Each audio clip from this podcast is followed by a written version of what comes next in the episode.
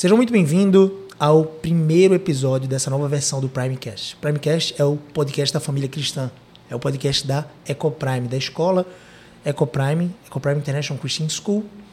Então, nós estamos muito felizes de estar iniciando essa, esse projeto. Já existem muitos episódios em áudio lá no Spotify, no SoundCloud, no, no Deezer, e agora nós temos também essa versão agora né, semanal no nosso canal do YouTube e nos, nas demais plataformas. Eu sou Gabriel CBO, Sou o host aqui do, do nosso podcast, do Primecast, junto com a host mais linda que existe.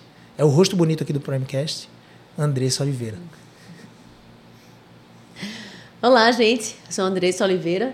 O meu marido me apresentou. É um prazer estar aqui. A gente vai estar trazendo conteúdo sobre criação de filhos, sobre família, sobre casamento. E é o podcast da família cristã. O objetivo é ser um podcast como uma conversa, né? A gente chamou dois amigos que influenciam muito a nossa vida diretamente é, são missionários, pastor Douglas Lima, Lia Lima. O currículo deles é, é bem é, extenso, porque eles são servos de Jesus, são missionários norte-americanos aqui no Brasil há 10 anos, moram aqui no Brasil há 15 anos, e ao mesmo tempo, né, o, o Douglas é pastor, uh, e eles possuem algumas, algumas atribuições, alguns projetos bem interessantes, como o projeto Solidão Glória, o Café Solidão Glória. A gente vai falar um pouquinho mais sobre esses projetos. Mas uma coisa que chama muita atenção né, na jornada de vocês é que vocês são conhecidos por andar de van, porque são sete filhos, gente, não tem carro. Não tem carro no Brasil para sete filhos, pastor. Então, se você. você está achando que você tem problema com o filho, eles têm sete vezes mais problemas aqui e sete vezes mais capacidade de ensinar a gente. A gente está aqui para aprender um pouquinho com vocês e compartilhar. Porque eu e a Andressa a gente aprende direto, né, com Douglas e Lia. E a gente vai poder estender um pouquinho disso para vocês, para que vocês também possam aprender sobre criação de filhos. A gente vai falar exatamente sobre esse tema, né? Como criar filhos para a glória de Deus. Então sejam muito bem-vindos ao nosso podcast, Pastor Douglas. Amém. Um prazer estar aqui com vocês sempre. Ilia, seja muito bem-vinda. São sete filhos. Vamos passar pelos nomes dos filhos. E aí, Lia? O mais, ve mais velho é Darius, Dário, né? Zayn, do Salmo 119, Zayn. Titus, aqui é Tito, né? Tito. Salmo 119, como assim? Porque tem letras hebraicos dividindo esse salmo bem grande, né? E o trecho que fala sobre a palavra de Deus é chamado Zeyan. Uma letra hebraica. Eu não sabia disso. Que Isso. Legal. E na verdade ele escreveu essa semana agradecendo a, de, a gente pelo esse nome, porque ele, ele pegou esse trecho da palavra como feito para ele mesmo. Foi muito ah, que lindo. Ah, que incrível. Então, Titus, né, também. Titus, é o... número 3. Número 4, Salomão, a gente chama Soli. E Lucas é mais fácil aqui, né? É. Roman e Caçula. Silas. Silas. Silas. Silas. É o que dá menos trabalho, Silas. a gente brinca que ele tem sete vidas. o menino corre tudo, faz. Me conta um pouquinho de vocês, né, nesse projeto Solidão Glória, um pouco do que é isso, pastor.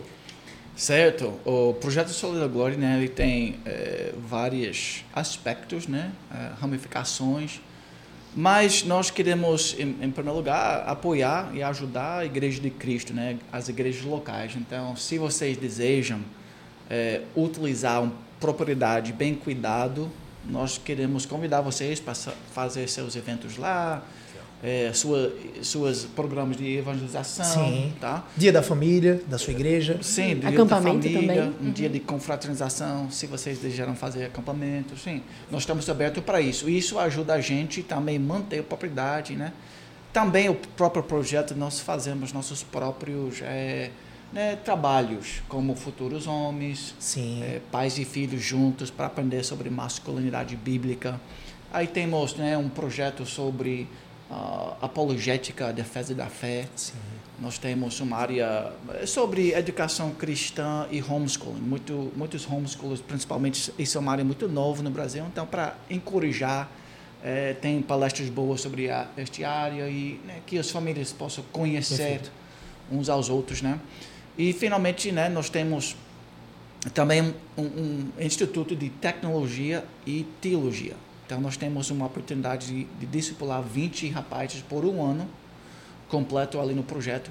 Então, tem algumas outras coisas, mas assim, essa é a base daquilo que nós fazemos diariamente ali. São rapazes jovens a partir de 18 anos, geralmente, é isso? 17 isso, anos? 18 até 25 anos é o, é o foco, né? Então, Eles passam um ano ali internados, basicamente, vivendo isso.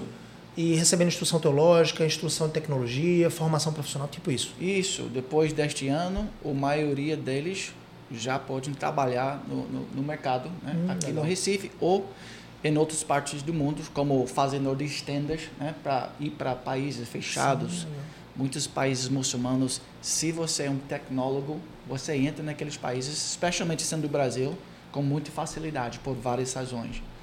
Então, essa é uma estratégia, estratégia para mandar missionários, plantar igrejas em várias partes do mundo. Porque profissionalmente eles estão habilitados a trabalhar com programação, com sites, não é isso? Isso. Então eles isso. vão poder trabalhar em qualquer lugar do mundo. Que legal. Isso. E tem também o Café Solidão Glória, uhum, é isso? Tem. Fala um pouquinho do Café. Solidão Glória.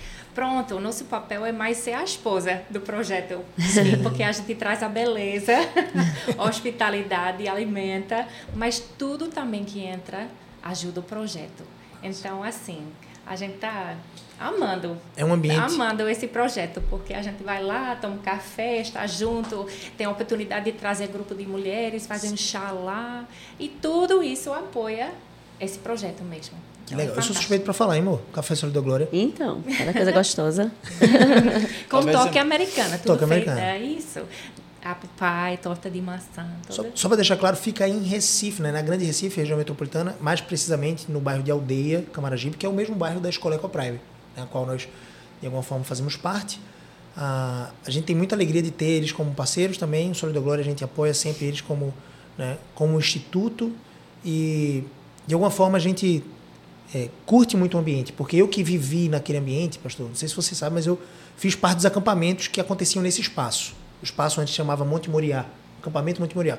E hoje é completamente diferente. Sabe uma coisa velha, nova, tipo, completamente reformada, completamente dif diferente e faz parte do trabalho de vocês ali no projeto. Então, parabéns por isso. Muito bom. E aí, Então, vamos lá. Bora. A gente falou aí sobre né, sete filhos. E, de forma geral, o pessoal diz que sete filhos é caro, é muito trabalho, é esforço, é sacrifício. Né? Filhos são sacrifício. Mas vocês tiveram sete. E aí, como foi né, trilhar essa jornada, a decisão de vocês de terem sete filhos? Certo, né? Eu vou iniciar, eu sei que Lia tem várias coisas para dizer sobre isto também, né? Mas, é, basicamente, né, é é uma vida de fé. Eu acho que isso é muito importante dizer, porque quando nós iniciamos ter filhos, é, nós não tínhamos recursos financeiros, assim, né, abundando. Eu estava no seminário, trabalhava num pequeno trabalho à noite também, para tentar manter a casa. Lia, na época, até ela iniciou com minhas irmãs uma empresa para ajudar, mas, é, assim, era bem, uma vida bem simples. Então, olha, eles começaram a chegar e nós sabíamos que Deus é soberano, Ele é o provedor, nós podemos confiar nele. Então, cada vez que chegou mais um, às vezes por surpresa mesmo, é, nós já estávamos assim, nós sabíamos que, olha, nós precisamos receber isso com gratidão. É um presente de Deus, é um bênção. E Deus vai suprir. E estas bases a gente já sabia e, e, assim, colocamos nossa confiança ali. Às vezes era um pouco medroso por causa das opiniões das outras pessoas, até lá nos Estados Unidos, né? Ah, como é que vocês vão fazer e tal. Mas, né? É, é, sempre nós recebemos essas notícias com muita alegria, né? É, Aqui, com três anos, o pessoal já está dizendo que você é corajoso. Com quatro, você é doido. Mas vocês tiveram sete. Loucas. Eu não sei qual é a categoria em que vocês estão inseridos. Mas, mas que bênção. E é isso, é uma compreensão completamente diferente, né? Quando você entende a, a Bíblia e você entende que Deus diz que filhos são bênção. Porque não é a nossa verdade, nem no nosso senso de justiça, mas o que Deus diz que é. Né? Essa é a verdade. Então, Lia. É isso, é uma vida de fé. Não é que cada gravidez a gente teve um sentimento assim, pra, tão feliz. Às vezes foi assustadora, mas a gente ficou com nossa fé em Deus, que Ele provará, que Ele vai cuidar. Nunca você está pronto para mais filho, nunca tem dinheiro suficiente, nunca tem tempo suficiente. Igual casamento, você nunca vai estar pronto se esperar para estar pronto, né? Verdade. Mas nossa vida de fé, a gente não vai cultuar no domingo porque queremos às vezes, mas sabemos que Deus fala que é bom. E depois a gente vai render o fruto para o resto da vida. Que estamos aqui agora falando que estamos já rendendo muito fruto. que não esperava não tanto fruto. Essa parte que é bom. Três dos filhos de Lee Douglas né, já estão Isso. de alguma forma numa idade adulta, né, já estão construindo ali as suas vidas nessa jornada ali pré-casamento, estudando, faculdade, trabalhando, e quatro são mais jovens, né? Os três moram lá nos Estados Unidos. Depois a gente isso. vai falar um pouquinho mais sobre isso. Mas deixa eu puxar um fio disso que você falou assim. A gente nunca vai estar pronto. Eu vejo muita gente falando, nunca vai ter tempo, né? Nunca tem dinheiro suficiente na hora que se anuncia uma nova gravidez. E eu fico pensando que a gestação de um filho também é a gestação dos pais, né? Parece que nesse período de nove meses Deus multiplica ali os recursos, a fé, multiplica a graça e aumenta o tempo e aumenta o foco e aumenta de alguma forma a disciplina e o trabalho melhora e parece que os recursos vêm, porque me parece que nunca faltou nada. Já faltou alguma coisa para vocês? Não. Era uma vida simples, como vocês disseram, mas nunca faltou nada. E aí, deixa eu puxar um fio disso. Eu já ouvi um argumento de alguém dizendo assim: não, eu acho que se eu tiver sete filhos, alguém até que é pró-vida nesse sentido, eu quero ter filhos, mas se eu tiver sete, eu acho que eu não vou ter tempo para estar tá com, com os meus filhos, eu não vou conseguir me dedicar totalmente a essas crianças.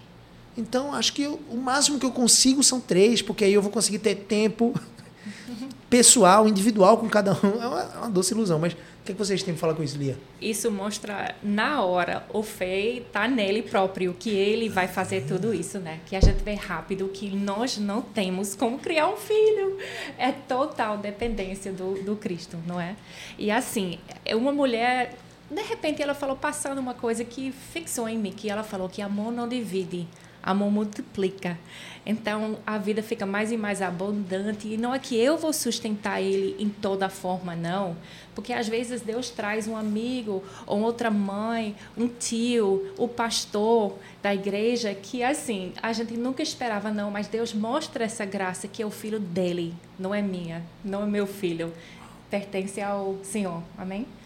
Amém. Com certeza. E assim, eu acho importante lembrar também, como, como Lia tocou, né? Que os filhos também eles trazem com eles algo, né? Energia.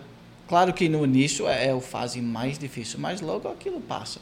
Aí, com alguns anos, eles já podem auxiliar. Então, na verdade, quanto mais pessoas, quanto mais energia, quanto mais é, sabedoria, quanto mais, né? Experiência da vida. Então, essa ideia que muitas pessoas vão sobrecarregar as pessoas e até é totalmente falso. Na verdade, com mais pessoas, nós temos mais inteligência, mais criatividade colocada na Terra e isso que multiplica os recursos. Então, assim, é, tem um aspecto central que é fé em Deus, que ele vai, né, ele, ele vai cuidar da gente. Mas também é uma um questão debaixo disso, de, de, lógica e razão, que é, é, mais pessoas, eles trazem mais recursos também com eles. Mais dons também. E aí, amor, aqui em casa são quatro, né? Foram cinco grandes gestações, uma está no céu que é Eva. Foram quatro. E aí? Multiplica ou divide? Multiplica. É mais difícil ou mais simples? Não, é, eu, ela estava falando, eu estava lembrando de quando eu estava grávida de Cauã, e eu ficava pensando assim, eu olhava para Diego e disse, eu amo ele tanto como é que eu vou dividir uhum. esse amor com um, um outro ser? e era verdade, assim, isso me, eu ficava assim, né, me questionando. Mas é isso, né? O amor não divide, o amor multiplica e a gente consegue amar todos eles, né, de, de, de uma forma igual. E uma coisa eu acho engraçado, quando, quando vem o segundo, na hora você fica assim, como que eu vou amar? Mas uma parte do amor você cria servindo, cuidando, dando banho, Sim. essa essa dia, coisas diárias, você cria esse amor para ele também, servindo, né? Desenvolve, né? Porque tem gente que pergunta assim: quando você já está na barriga, você já ama totalmente, né? Ou você ou você ama quando ele nasce, você vê, você cuida uhum. e tem esse laço, né, de dependência. Para mim é muito marcante o dar de mamar e, e ele olhando para uhum. você ali, né? aqueles olhares fixos em você e essa, esse sentimento de dependência. Agora, eu lembro incrível. quando o Derek, o primeiro nasceu, eu fiquei assim, rapaz, eu vou ter que alimentar 18 anos, pelo menos, como que eu vou fazer? Cada refeição, né? tá vivo ele. Bênção do Senhor, olha aí, ele provei. Olha, olha, que coisa curiosa isso, né? Porque a, a, nossa tendência é acreditar que o amor é algo místico, né? Algo simplesmente subliminar, superior. É de fato é o dom mais supremo que existe. É o, é o supra-sumo dos, dos, sentimentos, das emoções. Mas, sobretudo, o amor é, é serviço em favor ao outro. Né? É, de, é ação massiva na direção do favor do outro. Então, se você faz isso com seus filhos, e de alguma forma você ganha um, um propósito maior, não ganha? Quando você tem quando você tem um filho, você ganha um propósito um pouco maior. Você desfruta um pouco da graça de Deus, né? De, de sentir um pouco daquilo que Deus sente por você. Se você crê em Cristo, você se torna filho de Deus, como diz João capítulo 1, 12. A todos quantos que receberam a Cristo, Deus deu a eles o poder de serem feitos filhos de Deus. Você agora se torna filho de Deus por adoção, como diz Efésios capítulo 1. Aí você é adotivo em Cristo. Você é filho. Deus te ama muito. Não porque você é perfeito, não porque você veio sem defeitos, na verdade você veio cheio de defeitos e Deus ainda te ama muito. E aí quando você tem filhos, de alguma forma você experimenta um pouco disso, né, pastor? Você experimenta um pouco daquilo que Deus sente por você, num grau talvez menor, né? Mas você sente uma coisa explosiva, natural, mas ao mesmo tempo tem que ter esforço, serviço na direção da pessoa. Sim, sim, né? Com certeza, né? Cristo amou a igreja sacrificialmente. Então, grande parte, né, como, como você falou, né? Amor é, é, é serviço, é, é né, fazer aquilo que é bom para o outro, né, não pensando em você mesmo em primeiro lugar. Então, é, quando a gente consegue fazer isso, nós estamos imitando Deus, nós estamos é, abençoando nossos filhos, porque eles aprendem com aquele amor sacrificial, eles vejam mamãe né, acordando cedo para cozinhar, etc.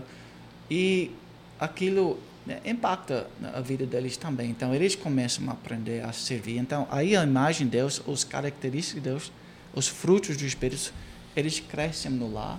Aí isso se torna uma situação abençoadora e rica né, em termos de, de frutos espirituais, que não é só o místico né, e tal, interno, mas é, tem a ver com ação também. E quando todos juntos começam a fazer assim, as coisas ficam mais leves, né?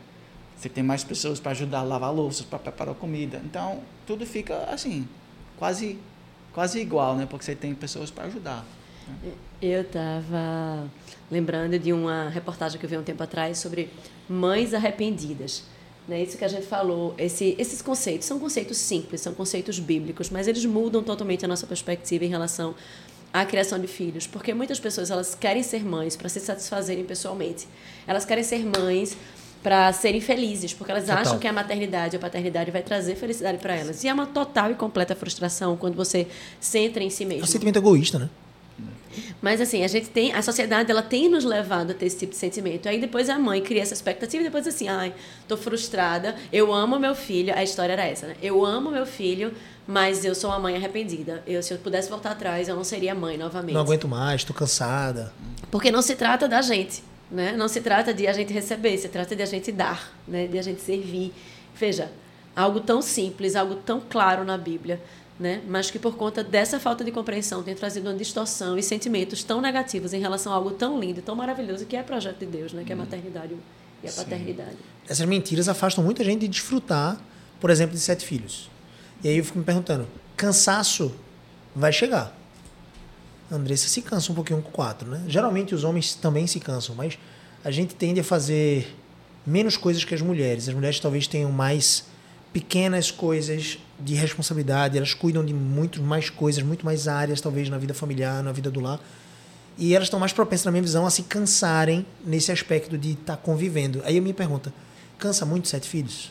Olha, cansa, mas assim, eu, como os caminhos de Deus é doce, maravilhoso, como ele fez é incrível, porque eu lembro pensando, ok, eu estou tão exausta, eu não aguento mais, e nessa hora que eu vi eles se levantarem, Parece que ele, ele dá, dá o que precisa, graça, graça, graça. E na hora que a gente está cansado, os filhos entram. Ups, como não esperava. De forças, de, de ânimo. Sim. E. Um, Eita, era outra coisa, eu vou falar de cansaço mesmo. Mas é isso, eu fico às vezes pensando assim: você vê uma mãe de um filho. Ah, mas eu estou muito cansada, como é que eu vou dar conta de dois? Quando ele, na, eu, eu acho que, na, na minha, minha compreensão, né, com uhum. quatro, é, o trabalho ele não multiplica. Você, não é como se você tivesse quatro vezes mais trabalho em alguns aspectos. Porque, de certa forma, eles ajudam. De uma certa forma, um faz companhia ao outro. Às vezes, um só demanda muita Protege atenção o outro. Protege o outro, né? Diego era muito marcante, porque Diego tinha muito esse senso né, de proteção. Protetor. O Cauã estava andando perto da rua, ele puxava Diego. a gente, às vezes, nem puxava tinha visto. Puxava a Cauã puxava a Cauã pra, pra mais pra dentro, né? E tal. Então tinha esse muito e, e Não vai pra longe anos... da mamãe, Cauã, eu lembro disso aí. É. Não vai pra longe da mamãe. Não... A gente ia pra um parque, alguma coisa assim, ele ficava preocupado, ele ficava cuidando. Então É um investimento especialmente esses anos pequenos, é investindo, investindo, investindo, e você acha, será? E depois, vum, começa retorno, que é inacreditável quando chega essa parte, né? Eu, nós podemos dizer que nosso último filho, Silas, em termos de trabalho até manual, né? Olha, parece que eu não fiz nada. Quer dizer, tinha tantos outros ajudantes ali, né, para orientar, para ensinar, para dar exemplo para ele também que, olha. Se criou. Claro. o pessoal diz que quarto já se cria, sétimo então. já nasce criado. E na verdade, Silas, ele foi uma surpresa. Que é algo que fica assim, não sei como eu vou fazer, não sei. Mas Deus quis dar um presente que a gente não esperava. E essa parte foi incrível, porque os outros, um pouco mais velhos, eu lembro quando ele nasceu, eu vejo que é o papel da mãe, dos pais, cuidarem dos, dos filhos, não é o irmão que vai criar. Sim. Foi meu papel do tabanho, meu papel. E os outros, deixa a mamãe, deixa eu fazer, deixa eu ajudar. E eles viram o benção de filhos. Uau. Então foi fantástico, assim, Deus querendo me dar um presente e eu dizendo, não sei se eu consigo, e Ele querendo abençoar. Então todo dia eu agradeço a Ele que Ele me deu muito mais do que eu queria, porque Ele queria me faz bem. Eu costumo até pensar que o filho mais novo ele tem o privilégio de olhar para o exemplo dos mais velhos. Uhum. E óbvio que se os pais fizeram um bom trabalho e pela graça do Senhor, os filhos mais velhos crescerem em virtude, eles vão ser exemplo positivo para os filhos mais novos. Mas ao mesmo tempo que o filho mais novo tem o privilégio de olhar para os de cima, né, os de fora. Latam uhum. vive isso com o Diego, com o Cauã, com a Aimee. Ele olha para os mais velhos e diz assim: tem um modelo aqui para ser seguido os mais velhos têm um privilégio de poder olhar para o mais novo e dizer assim: eu, eu quero instruí-lo, né? eu quero, eu preciso ser exemplo, eu preciso ser modelo de bom procedimento, de obediência, de serviço. E a gente vive um pouco disso, né? num menor grau, mas Diego já tinha, quando Natan nasceu, já tinha 14 anos, talvez. Então Natan tem quase 3, Diego tem, vai fazer 17. E os dois nasceram. Diego dia 17 de dezembro, Natan dia 22 de dezembro. Então eles comemoram quase que o aniversário juntos. É uma uma dicotomia curiosa, né? Assim, de uma disparidade grande. Natan vai fazer 3, Diego vai fazer 17. Com 14 anos, Diego já tinha muita maturidade para poder ajudar e servir. E nessa jornada, ele está sendo formado, né? Uhum. Não só se é, pelo, pelo panorama, como você disse, de olhar e dizer assim, que bênção, filhos. É, que bênção meu irmãozinho aqui. Embora ele não seja o responsável, nós somos. Mas essa divisão de responsabilidade e tarefas faz que ele desfrute dessa perspectiva e, ao mesmo tempo, ele olhe para isso e diga, caramba, é, faz sentido. Olha só que, que privilégio eu tenho meu irmãozinho, eu poder cuidar dele. E desfrutar de outro assunto para entrar. Veja como disciplina é bom. Porque é engraçado como nossos mais velhos falam, mãe, você tem que disciplinar ele. Porque eles entendem que funciona. Então, parece que a gente fez o contrário de todos, mas eu sabia que disciplina era bom para meu filho. Então, o último, eu disciplinei mais cedo e mais consistente e assim bem firme porque eu sabia dos frutos dos que geram, frutos né? dos outros também. Que os... parece louco, né? Se tem alguém que pode dizer que dá certo a vocês. Não, porque os filhos de vocês, por onde é vocês graça. passam. Não, assim, que é graça, mas assim, por onde vocês passam, vocês talvez não tenham muita noção, porque vocês não estão ouvindo o tempo inteiro. As pessoas nem sempre falam para vocês, e talvez por um cuidado para não ou porque é desconfortável ouvir isso, mas por onde vocês passam, vocês são considerados como referência no casamento, na criação dos filhos. E as pessoas olham e veem os filhos de vocês muito bem educados, servindo os outros. Teve um dia que eu me impressionei porque acho que a gente estava no café Sólido da Glória e Tito estava muito disposto a servir. E então eles pegam a cadeira, eles perguntam como é que você está, sensíveis a isso. E veja, não tem como olhar para eles, e é claro que você olha para a graça de Deus né, na vida de vocês, mas não tem como olhar para isso e dizer assim, é, Veja, não teve trabalho, não teve esforço. Porque é outra mentira que as pessoas dizem, pastor, é assim: ah, os filhos de vocês são maravilhosos, nasceram com o DNA de Cristo. A gente nasce com todo mundo com o DNA de Adão, moço. A gente nasce com DNA de Adão, é pecador. Aí forja, né, de alguma forma, da disciplina, da, da exortação, da repreensão em amor, vai mudando o, o DNA, o código lá, né, de, de genético da gente, para um caráter de Cristo. Então, quando eu olho para alguém, é a mesma coisa quando eu chego na academia e eu vejo de alguma forma alguém, né, alguém, tem um rapaz que eu treino na academia com ele, ele tem 54 anos. E ele não parece, ele parece que tem 42 e olha lá, e assim, o corpo dele é realmente trabalhado. E é incrível ver alguém com 54 anos parecendo 40, mas ao mesmo tempo com um físico que eu não tenho com 30. Né? Então, assim, você olha para isso, é inevitável você dizer: esse cara se esforçou. Ele tem uma disciplina absurda. em relação à alimentação, em relação ao sono, ele todo dia está na academia. Então, às vezes eu acho uma mentira que a pessoa se engana. Ela olha para vocês, por exemplo, e diz assim: ah, eles nasceram, né, assim, já tem um DNA bíblico aí, e por isso que os filhos deles são tão servis, tão virtuosos. Eu olho o contrário, eu olho de caramba, olha o trabalho que eles tiveram para que essas virtudes estivessem presentes. Olha, olha o grau de esforço, olha quanto peso eles pegaram, entende? A analogia com a pessoa da academia, olha quanto peso eles pegaram por tanto tempo, todos os dias. Porque na academia não faz sentido você pegar peso uma vez na semana, você vai pegar todos os dias um pouco e vai evoluindo e vai progredindo. Eu olho um pouco para esse progresso e eu louvo a Deus pelo vídeo de vocês. Vocês talvez não tenham muito noção disso. Não é um momento só de, de louvar a Deus ou honrar quem honra, mas assim, é dizer que você que está assistindo a gente, às vezes você se engana pensando que foi fácil ou que é fruto de, de uma osmose, né? de um, de um Eles processo. São, são, filhos fora da curva, né? Ah, Esses meninos é, são fora não. da curva. Andressa, né? São isso. diferenciados. Você já deve ter ouvido, né? Sim, sim, com certeza. Eu acho que esse ponto realmente é muito importante. É, que é, é como você sabe falou, é, é, totalmente falsa essa ideia que é, ah, porque nasceu com personalidades tranquilas, né? A realidade bíblica é que todos nós somos pecadores caídos, então vai ser assim um trabalho. Nós temos uma responsabilidade como pais perante o Senhor de obedecer a Ele com alegria, mas é, nós temos nossos pecados, né? isso já é muito difícil e nós sabemos que eles vão ser pecadores. Então, este conhecimento eleva nosso senso de responsabilidade e nosso senso que, olha, nós temos que fazer nossa parte na obediência ao Senhor. E graças a Deus, minha esposa também tinha essa mesma visão, porque isso é um trabalho muito arduoso. Então, para uns fazer sozinho, é, tem que ser um time, trabalhando juntos. E ela, né, graças a Deus, muito temente ao Senhor e, e, entendeu muito bem esta responsabilidade. Muitas vezes melhor do que eu, mais consistente. Certamente ela disciplinou muito mais do que eu, apesar que eu tinha a responsabilidade de supervisionar isso.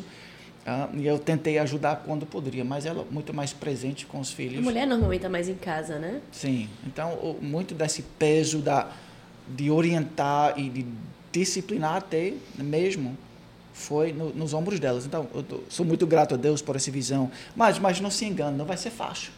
Criar filhos é um trabalho muito arduoso, mas o que anima a gente nisto? É o trabalho mais glorioso que existe.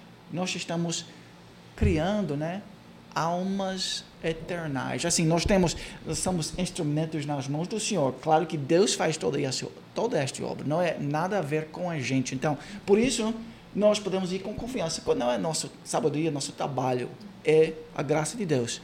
Mas entendendo isso, como sub, né, pastores, né, seguindo o grande pastor, nós temos que entender que nós temos responsabilidade. Não vai ser fácil, mas é, é, no mesmo momento nós estamos fazendo aquilo que é o mais importante, que vai ter frutos duradouros até a fim da vida. Criar uma empresa, muito legal, é importante. Mas onde a empresa pode passar, nossos filhos vão estar com a gente até a nossa morte e eles vão continuar na jornada, os filhos deles. Então, aquilo que nós criamos aqui, ele tem consequências eternais e também, né, futuras gerações, né, pelos séculos dos séculos, né, assim. Então, é, é o entendimento que isso é, é tão importante, né? Eu tenho uma história. Você gosta de analogia, né? Analogy. Um, um dia eu estava com muita gente em casa, muita mãe com filho, e eu fiquei assim, como que eu vou fazer com tanta menina assim, criança aqui? E um filho meu, Tyrus, falou, mãe, eu vou resolver. E a gente tem uma parte dentro da casa verde, com plantas e tudo. Então ele saiu e ele foi lá para trás da casa e a gente tem porcos lá. E tinha acabado de nascer uns porquinhos. Então, tinha nascido um porquinho que nunca saiu da área dele. Ele ficou lá com a mãe desde nascer, nunca tinha saído. E ele trouxe, ele foi, limpou, limpou, e trouxe esse porquinho deste tamanho dentro da casa com uns 15 crianças. eu fiquei assim, será que fez? Ele tá louco. Será que ele vai sobreviver? E esse porquinho que nunca tinha saído do do lado da mãe. Ele brincou, brincou um pouquinho com as crianças correndo atrás, atrás, e lá no cantinho da minha casa tinha lama. E de todo canto que ele tinha para escolher, que ele nunca tinha liberdade de, de ser livre uma vez na vida, ele foi direto na lama. lama. Por quê? Porque ele era um porquinho. Uhum. Então eu amo essa analogia porque nossos filhos, eles nascem, eu nunca tive que ensinar não. Eles aprendem não da carne. Então, assim, uma Ele coisa. dizer não para você. Nunca. Eu nunca tive que ensinar a brigar. Eu nunca tive que ensinar a ser egoísta. Então, os meninos nasceram assim. Então, a gente vai falar de luta mesmo. Essa parte diária que a gente tem, é, meu marido ele ensina muito sobre aconselhamento bíblico. Uma coisa que a gente faz é o tirar e o repor, né? Então, uma mãe, a gente tem esse papel de ensinar nos caminhos de Deus nada que eles vão naturalmente entender ou saber. Ele não vai saber trabalhar, oferecer uma cadeira. Ele nunca vai saber dar o último pedaço de bolo. Ele nunca vai. Então, o trabalho que a gente tem é quase inacreditável. Por quê? Nada boa vai sair desses meninos se a gente não ensina os caminhos de Deus, né? Então, isso é o parte diária. Eu amo essa história do porquinho, porque ela fala: e tu esperava o quê do filho? Não é uma coisa de tirar foto, tudo é ótimo. É difícil, é luta, é choro. Nunca eu disciplina só ele chorando. Normalmente os dois não estamos chorando assim. Mas esse privilégio diário de ensinar, inculcar os caminhos de Deus. Então, foca no nosso face. A gente acredita mesmo que os caminhos de Deus são melhores do que do Os que nossos. a carne, né? Perfeito. É Tem- uma guerra espiritual, né? A ideia não é, ah, isso vai ser legal, tem uma família bonitinho. É, é uma guerra espiritual. Uhum. E nós temos que estar preparados para essa guerra, né?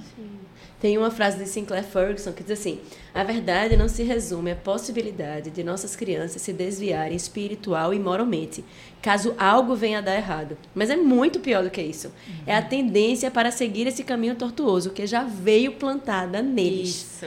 Né? Isso. Que é exatamente isso. Tipo assim, eles não vão se desviar se algo der errado, né? Eles já já tá tudo errado, né? Eles já nascem co- como Adão, né? Como Gabriel disse, e nós precisamos trabalhar arduamente para que isso isso aconteça. E a gente, né, Gabriel falou um pouquinho aí do perfil dos, dos filhos de vocês, de como são admiráveis, né, em relação ao comportamento, à educação. E é alvo de toda mãe, né? Tem mãe que tá com um aí labutando, aperreada, descabelando, angustiada, com o coração angustiada, buscando viver isso, né? Buscando é, ter obediência de seus filhos, buscando criar filhos, né, para Deus. E tem vivido muitos desafios. Existe uma existe um entendimento de que não existe manual para criar filhos. Não, mas não existe manual, é muito difícil, porque cada um é diferente e tal. Então como é que você vai fazer? Como é que- eu não sei como é que lida, como lidar com os meus filhos. E a gente tem, a gente lidar com muitas mentiras nesse mundo que dizem muitas coisas sobre criar filhos e a tecnologia de certa forma, né, tem feito ecoar muitas vozes em relação a isso. Você, é, é, em relação à questão de não diga não para o seu filho, ou, ou não dê ordens, faça combinados. Psicologia Positiva, positiva, disciplina. né? Exatamente, Disciplina disciplina, positiva. positiva, disciplina respeitosa. E, e é, a, a Satanás ele é ardiloso porque ele traz ideias, disciplina Lógicas, positiva. até lógicas. Exatamente, positiva. Como é que pode ser algo negativo se é positivo? Ou como é que pode ser ruim se é respeitosa? Né? Ele traz algumas coisas assim. Mas a verdade é que a gente sabe que a Bíblia ele é o manual de criação de filhos. E vocês têm se esforçado por olhar para a palavra de Deus e entender como criar filhos.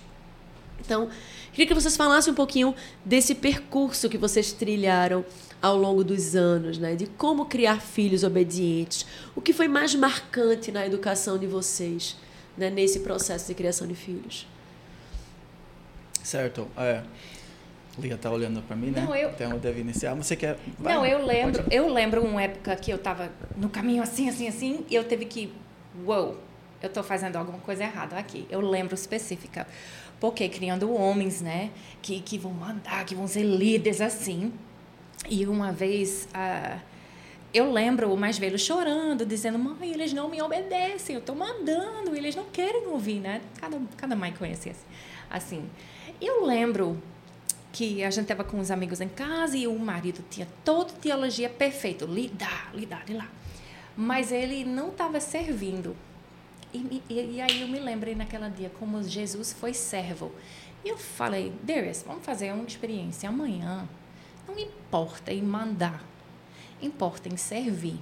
Então, no próximo dia ele acordou e ele amarrou os tênis do irmão, ajudou com o cabelo. Isso começou a criar outra Uau. temperatura em casa, porque quando ele precisava mesmo mandar, que é raro, eles tinham um respeito e tinham uma confiança e tinham um amor no irmão para, ok, tá bom. Mas assim, às vezes a gente acha que é o contrário, né? E eu lembro por quê? Porque eles iam fazer como eu fazia também. Eu mandava, em vez de falava gentil, falava com calma, falava. Ele ia fazer igual o que eu fazia. E eu vi naquela hora, eu preciso ser gentil, eu preciso servir, eu, porque eles vão ser um espelho. É uma maldição de ser mãe, né? Eles vão fazer o que a gente faz.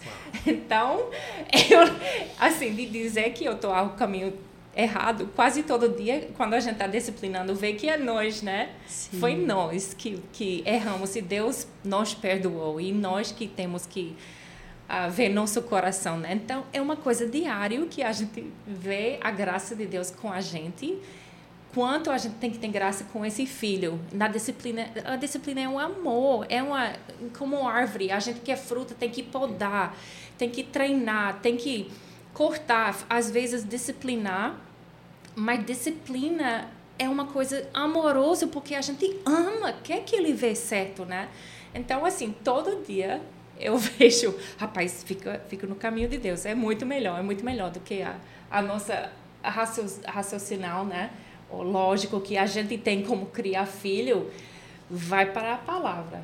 E Sim, sim, e eu acho isso é um, um ponto essencial para nossa, né, nossa história. Pela graça de Deus, nós somos ensinados. Eu aprendi isso na universidade pela primeira vez. Eu cresci numa lá cristã, né, bíblico. Até meu pai é um pastor, o pai de Lia também é um pastor. Nós, temos tem tido esse privilégio. Mas algo que nós aprendemos, Lia até com menos idade do que eu, era sobre esta área da suficiência da palavra de Deus. Né? Segundo Timóteo 3, 15 a 17 é um- uma passagem muito importante sobre isso, né? que, que ensina que a palavra de Deus ele é inspirado por Deus, é um livro especial e ele é útil para ensinar. né? Então, ele é útil para corrigir, repreender e para educar Na na, justiça. justiça, né? em, em piedade, na, na vida de santidade, a fim do que o homem de Deus se torna completo, né? maduro, Perfeito e perfeitamente habilitado para todo toda boa hora. toda boa Quer obra. dizer, o que, que nós precisamos para criar filhos? Deus tem dado a gente o ferramenta principal que o Espírito Santo vai utilizar. Então, qual é o nosso papel? Nós precisamos crer nisto e agir em conformidade. Esse é o nosso desafio diário, ah, mas esse é o nosso fundamento básico, a palavra de Deus. Então, o que a palavra de Deus mandar, esse é o livro né, do expert maior, que é Deus. Nenhum voz humano, como você falou, tem muitos voos na internet, você pode estudar muito, mas nenhum deles compara com a clareza, simplicidade do evangelho e da lei, da palavra de Deus para nossas vidas. Então, essa é a nossa fonte. E tendo essa fonte, eu, nós devemos ter confiança que nós temos tudo que é necessário para né, educar filhos nos caminhos do Senhor. Essa tem que ser a nossa meta. É criar filhos para a glória de Deus. Agora, como? Não, Deus nos deu um man- manual perfeito e suficiente, que é a palavra dele. né? Então, essa, essa é a nossa fonte de sabedoria. Nós não temos nada em nós. Não é experiências, né?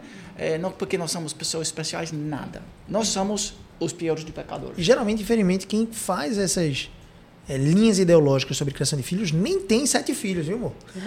vai ter sete filhos primeiro, vai criar eles com, com, com destreza e depois você vai tentar ensinar alguma coisa. Porque o pessoal tenta filho. criar ali as teorias, fazendo testes cegos, fazendo alguns tipos de, de, de teses nos seus, nos seus escritórios né, dentro das universidades norte-americanas, etc. Então, mencionou que é um estudo científico de Harvard, pronto, virou lei. né, e as pessoas agora começam a seguir com bois numa manada que vai pro abismo. Sim. Vamos, vamos ver como, como é que foi o, o geração de Freud, os filhos de Freud. Total. De, de Rousseau. Vamos, vamos ver, né? Como é que esses grandes experts mundiais, filósofos, etc. Como é que foi? Uhum. Karl Marx, quais foram né? os filhos dele? É, na vida Se suicidaram vários pessoas. deles. Quer dizer, os experts, os universitários, muitas vezes, o conhecimento deles sobre antropologia, Né? O que o homem deve se tornar é, é, é pior do que zero. Ele não tem conhecimento. Então, para a gente ficar bebendo destas fontes como se fosse né, os todos sábios e tal, e deixar a palavra de Deus do lado, isso é uma grande tristeza Tiro que tem acontecido na, até na igreja de Cristo muitas vezes. Então, isso é, é uma alerta bem, bem forte para a nossa geração. Deixa eu fazer um parênteses aqui, rápido. Se você está assistindo aqui o episódio do Primecast, você está desfrutando. Se você está assistindo até aqui, você tem uma missão. Clicar em gostei, compartilhar com pelo menos alguma pessoa. Você está aí tão entretido, aprendendo tanto. Eu estou aprendendo muito aqui com Lia, com Douglas, com Andressa também. E aí você está aprendendo tanto, de repente está fazendo alguma anotação, tomando alguma decisão, ótimo. Mas agora compartilha, bota no grupo lá da sua família, no grupo da sua igreja, compartilha, nos ajuda a propagar isso. É um esforço, um trabalho que está aqui entregando valor para sua família, de graça, obviamente, e a gente quer só que você compartilhe isso. E uma pausa rápida para a gente falar sobre EcoPrime. EcoPrime é a escola bilíngue e cristã que fica aqui no bairro de Aldeia, na Grande Recife, região metropolitana aqui do Recife, em Pernambuco. Se você é de Recife ou região e não visitou ainda nossa escola, você precisa entrar no link que está aqui na descrição desse vídeo, vai no site, pega o número, entre em contato com o nosso WhatsApp, fala com as meninas, Dani, Catuxa, Sara, vão estar tá lá disponíveis para poder conversar com você e marcar uma visita para você poder conhecer a nossa escola, as matrículas estão abertas. Nós também temos a editora Ecoprime. A editora Ecoprime é uma editora de produção de livros didáticos cristãos para escolas cristãs de todo o Brasil e num futuro próximo ajudando famílias que é, praticam after school ou homeschooling também. A ideia da gente é poder nutrir e proporcionar um material com a cosmovisão bíblica e com excelência pedagógica. Nós utilizamos método fônico, método espiral, nos baseamos bastante na, na, no método clássico, né, método clássico cristão dentro da educação, e são as matérias de português, matemática, história, geografia e ciências, e especialmente estamos produzindo algumas outras. Temos o material de educação infantil até o ensino fundamental 1, quinto ano. Então, se o seu filho tem ali de dois anos até três anos, basicamente, dez. dois a três anos, até dez anos você pode conhecer um pouco do nosso material. E se você é dono de escola, de alguma forma, você pode conhecer o nosso material da editora Ecoprime. Nós na Ecoprime utilizamos esse material para as matérias de língua portuguesa e também tem escolas como Cidade Viva, Alfa 2 lá no Maranhão, é, Ludos, é, tem outras escolas né, no Brasil todo, estímulos, no Brasil todo utilizamos o nosso material. Temos também o apoio da Aljava Filmes, a produtora Skywalker, dá um tchauzinho aí, Skywalker. Skywalker é, é o meu sócio, né, que está fazendo aqui a produção desse podcast. A Aljava é especialista em é, vídeos corporativos de treinamentos, palestras, eventos. Você quer fazer um, um teaser sobre a sua empresa, um institucional, ou um podcast, ou gravar vídeos para o YouTube, produção de conteúdo, cursos. A Aljava é especialista em atividades de vídeo empresarial, tá? E a gente poderia falar mais casamento abundante. Casamento Abundante. a lista é longa. A lista é longa. Casamento Abundante é o nosso evento né, de construção de um casamento abundante. É um dia inteiro de imersão, de 8 da manhã até as 6 e meia da noite, uma pausa para o almoço, para que você e o seu cônjuge possam, através do conhecimento bíblico, dos princípios e ferramentas da palavra de Deus, né, as quais nós precisamos, de forma didática, né, traduzir e mastigar da forma mais simples possível para entregar isso em um dia. Essas ferramentas são, pela graça do Senhor, pelos princípios da verdade, transformadoras para centenas de casais que já participaram né, do nosso evento. nós vamos ter um novo evento Casamento Abundante, dia 21 de outubro. Dia 21 de outubro aqui em Recife. Tivemos dia 26 de agosto em São Paulo, 21 de outubro agora em Recife. Ainda há a possibilidade de você fazer inscrição. Então, corre no site gabrielcbo.com.br barra casamento traço abundante. Você pode se inscrever. E o link vai estar aqui na descrição. Vai ter aqui na descrição o link do site da EcoPrime, o link do, do Instagram da EcoPrime, o link do meu Instagram, do Instagram de Andressa, do Sólido Glória, do Café Sólido Glória. A gente vai colocar tudo na descrição. Vai lá e assiste, tá bom? Vamos seguir aqui, porque eu fui chato pra caramba agora, né? Eu, o cara que vai falar dos, do Mechan, vai fazer uma pausa numa conversa que estava tão gostosa, mas foi bom. Eu preciso do banheiro. vai lá. Então vamos, vamos, vamos continuar aqui. A, a gente estava puxando dessa ideia, pastor, da suficiência das escrituras, para entregar para o pessoal algo muito singular. Existe um manual, existe um roteiro a ser seguido. Lia, você precisa de alguma coisa? Pastor. Ok. Lucas. Então, só que você volte o mais rápido possível. então, é, existe um manual. Isso lança fora né, muito da insegurança de alguém que gostaria de ter filhos. Mas se sente seguro, despreparado. Uhum. Veja, eu falei sobre o casamento abundante aqui, a jornada de preparação. Eu realmente acredito que o casamento abundante começa na dependência do Senhor, mas enquanto dependentes, ativos né, nessa nossa parte, a nossa semeadura para a construção de um casamento maravilhoso e abundante, e para a construção de um ambiente, uma atmosfera fértil para esses filhos crescerem, é justamente um ambiente né, de conhecimento. Busca por razão, sabedoria, conhecimento. A própria palavra diz lá em Tiago que aqueles que pedem sabedoria com fé vão receber do Senhor. Liberalmente, peçam com fé. E aí em Provérbios capítulo 4, a ideia de que a sabedoria deve ser adquirida. O princípio de sabedoria é o temor do Senhor. Mas em Provérbios capítulo 4 ele diz o princípio de sabedoria é adquirir a sabedoria. Com tudo que você possui, adquire a sabedoria. Adquire o entendimento, que é a correlação dos fatos. E aí eu vejo muita gente querendo criar filhos de forma muito intuitiva. Esse é um erro, né? Seguir a sua própria intuição. Ah, meus pais fizeram assim. Ou então simplesmente né, eu vou criar filhos dessa forma. E aí, ao mesmo tempo, eu tenho insegurança porque eu não sei muito bem como criar filhos. O caminho, a gente já sabe que tem um manual, mas qual é o caminho que a gente poderia percorrer dentro desse manual? E aí, pastor? Qual é o caminho, né? Qual é o caminho para a gente percorrer dentro? Existe um manual, ok, a palavra de Deus. Sim. Qual é o caminho para percorrer nesse, nessa jornada de criação de filhos? Alguém que tem um filho aí de 5 anos, que talvez tenha seguido a própria intuição ou seguido esses blogueiros, esses artigos científicos que sejam, e de alguma forma ignorou a palavra que, que essa pessoa precisa fazer urgente para um filho de 5, 6 anos, por exemplo? Certo. Certo. Quer que eu fale agora? Sim. Responde. Certo. Não, é...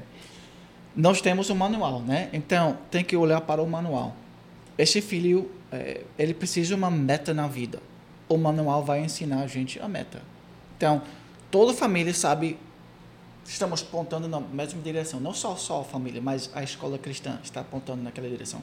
Não só a família e a escola cristã, mas a igreja de Cristo está apontando naquela mesma direção. A alvo é que nossos filhos se tornem mais parecidos com Cristo. Ah, mas isso é muito teológico, isso é muito, assim, né, elevado. É, mas isso é a nossa meta. Que, que nossas vidas produzem frutos para a glória de Deus. Que, que as características de Deus sejam implantadas na vida de nossos filhos. Como? Voltar para a lei do Senhor. Porque depois de ser. É, tem um novo nascimento, que é a prioridade, claro, para nossos filhos. Eles precisam conhecer o perdão e graça de Deus no Evangelho. O sacrifício perfeito de Cristo. A vida perfeita de Cristo. Dado a nós. Né? E esta teologia é básico, que tem que estar tá lá. Como, assim, ou vamos dizer, a fonte para gerar todo esse temor do Senhor, essa alegria para obedecer ao Senhor. Esse evangelho tem que estar lá. Depois do evangelho, você volta para a palavra de Deus e dizer como é que eu devo viver agora, que o Senhor me salvou. E ele diz, filho, volta para a minha palavra. Ali eu vou te orientar. Segue a lei do Senhor. Aí a gente vai estudar a lei, né, o provérbios para ganhar sabedoria, advertências contra a mulher, mulher adúltera. Nós vamos para o, o, a lei do Senhor para aprender como viver nesta vida. Nós vamos para é, Efésios capítulo 4, onde apóstolo Paulo ensina a gente. Como é que esse processo de crescimento acontece na vida da gente? E ele é muito claro ali. Olha, você tem que diariamente, com disciplina, né? com, com vigor, despojar o velho homem os velhos atitudes do primeiro Adão, a natureza caída, pecaminosa, que ainda habita na gente, né? Somos novas criaturas em Cristo, mas aquele velho parte até a gente morrer está ali competindo com essa novidade de vida em Cristo. Então nós precisamos despojar. Essa é a nossa responsabilidade diariamente. Despojar, retirar de nossas vidas atitudes maldosas, né? Gritaria, blasfêmias, né? É, né? Infidelidade, todos aqueles pecados, né, que a Bíblia ilustra com né, vários exemplos, despojar e revestir, né, colocar agora em nossas vidas boas atitudes, né, responsabilidade, disciplina, o temor do Senhor e atitudes assim, né? Isso, né, Lia tem me ajudado muito, né, para colocar isso na prática dos filhos, né? Isso quer dizer, eles não vão saber como amar pessoas. Então a gente tem que ensinar eles na prática. Como você ama alguém? Ó, quando alguém chega em casa, você vai até ele, você importa com ele, como é que ele está, você cumprimenta ele, estende sua mão, olhe nos olhos dele. Porque esses, eles, não, eles não sabem disso naturalmente. Como você ama alguém, respeitar alguém na prática, tem que ser ensinado. E aí, se eles não fazem, né, você, você pergunta: olha, filho, você ser é? Como é que você acha que você deve obedecer a palavra de Deus. Então, ao longo da nossa vida, esse, o que alguns chamavam antigamente deste santo discurso, da, da lei do Senhor sendo né, observado e praticado nos detalhes da vida, no dia a dia. E desde do, do né, mais terna idade. Por que esperar 5, 6, 10 anos para eles começarem a aprender? Tem que aprender do início. Perfeito. Porque eles estão desenvolvendo hábitos desde o início. Perfeito. Se eles desenvolvem, hábitos maus, a gente vai ter que ter um trabalho Sim. dobricado para tirar tudo aquilo da vida, né? E recomeçar com hábitos bons. Aquele, né? É, desabituação vai ser muito mais difícil. É muito mais sábio e fácil começar do zero, né? No caminho do Senhor. Isso eu acho muito prático, muito importante para a gente entender. Olha, esse caminho de manual, né? Isso aí, de alguma forma, os princípios da palavra de Deus, é, o que, que eu vejo muitas pessoas fazendo? Elas têm uma fé sincera em Jesus, elas vão para a igreja, mas elas têm pouco contato com a palavra, pouco contato com a vida prática desses princípios. Então, às vezes, eu não descarto que essas pessoas sejam salvas no sentido de serem né, é, fiéis no sentido da fé, elas creem em Jesus para salvação, tão somente em Jesus, mas parece que elas estão deixando muito de lado aqueles talentos que o próprio Deus coloca para que nós possamos exercitá-los. Então estão deixando muito de lado e estão perdendo a alegria ali de criar filhos. E aí, de uma forma prática, por exemplo, uma mãe zelosa, piedosa, o que, que ela precisa fazer dentro da sua rotina para que possa então adquirir essa sabedoria, adquirir esse entendimento? O que, que ela precisa fazer além de ter uma fé prática em Jesus? Olha, primeiro eu não sou piadosa, não. Eu estou na luta também. Cada dia eu tenho que primeiro submeter ao Deus mesmo, porque eu também me acordo na carne e tenho que fazer essa limpeza, esse repor, esse tirar e repor. Porque facilmente eu acho que um dos grandes lutas para a mãe com o mundo em guerra, com as paredes caindo, é ser gentil e bondosa, mais do que tudo, né? Então, assim, eu não consigo às vezes ensinar que eu, como eu devo ensinar, servir como eu devo ensinar, se eu não estou primeiro vendo que a palavra é verdade mesmo, me alimentar. E quando a gente fala, tem tanto livro hoje em dia, tem livro sem fim, excelente, importante, boa. Mas assim, eu não sou uma mãe que tem muitas horas de leitura, de, de eu já li tudo que meu marido tem uma vida de leitora. Mas assim, eu vou lhe dizer para cada mãe, a prioridade é se alimentar na palavra. Por quê? Porque a palavra é útil para ensino. Quer dizer que quando eu vou ler o livro de Provérbios, ele fala, fala palavras persuasivas. Ele dá um contexto perfeito da linguagem, como ensinar um filho. E assim, a verdade é que a gente tem esse filho por perto tão pouco tempo então, vale qualquer sacrifício que temos de poder estar juntos. assim, os anos voaram, não foi da, com nossos. E eu fico assim, rapaz, era para falar isso. Oh, e eu, graças a Deus pelo WhatsApp, que eu ainda acordo e falo, lembra disso, lembra disso, lembra disso. Mas assim, a gente vê rapidamente que a fonte não vem de nós. Tem dia que a gente tá zero, vazia. Eu só cai ok, Deus fala isso, vamos, Deus fala isso é bom, vamos falar sim, vamos. E, e, e começa a limpar a mente com a vida abundante que Deus ensina, né? Não é que a gente tem nada para ensinar isso hoje, mas a palavra é útil. E é a nossa fonte, é a nossa vida. E, vira, e a gente vira mais e mais dependente cada dia na palavra para se alimentar. Verdade, eu estava tava falando, eu estava pensando como é fácil a gente perder o foco daquilo que a gente precisa fazer. Né? Como é fácil a gente achar que é tudo sobre nós e quando o nosso filho nos afronta, a gente se sentir magoada e afrontada, né? como se fosse algo pessoal a nós, e esquecer que ele é um pecador e que ele vai pecar e o pecado dele é primeiro contra um Deus santo. Então, essa questão da, da alimentação, né? às vezes a gente Acho que é uma luta para todo mundo na, nesse mundo de tanto corre-corre, numa rotina tão intensa, de a gente priorizar o reino de Deus, né? Buscar e pois em primeiro lugar o reino de Deus e todas as demais coisas nos serão acrescentadas. A gente muitas vezes acha que essa luta a gente vai ganhar pela força do nosso braço. Mas como você começou esse nesse né, momento de conversa falando, né? Não, se for depender de mim, ah, não, não, não teria criado nenhum, quanto mais sete. É somente pela graça de Deus e a gente precisa realmente, independente da quantidade de coisas que a gente tem para fazer num dia, né, priorizar esse momento com Deus para que a gente possa se alimentar, para que Deus possa nos lembrar do porquê que eu estou aqui, o que é que eu tenho que fazer, qual é a minha missão mesmo, quem são esses aqui que estão na minha frente, né, para que eu possa Yeah, e não confia instrumento. na nossa cabeça, na nossa mente, nos nossos sentimentos, né? Porque nosso lógico está totalmente destruída. E a palavra, então, assim, com os meninos. Não, mas a palavra fala que é bom, então bora. Mas ensinando eu primeiro, confiando nisso, né? É. Não na lógica do dia, como. Porque eu vou alimentar, ser preguiçosa, vou alimentar. Tudo que é da carne é fácil, né?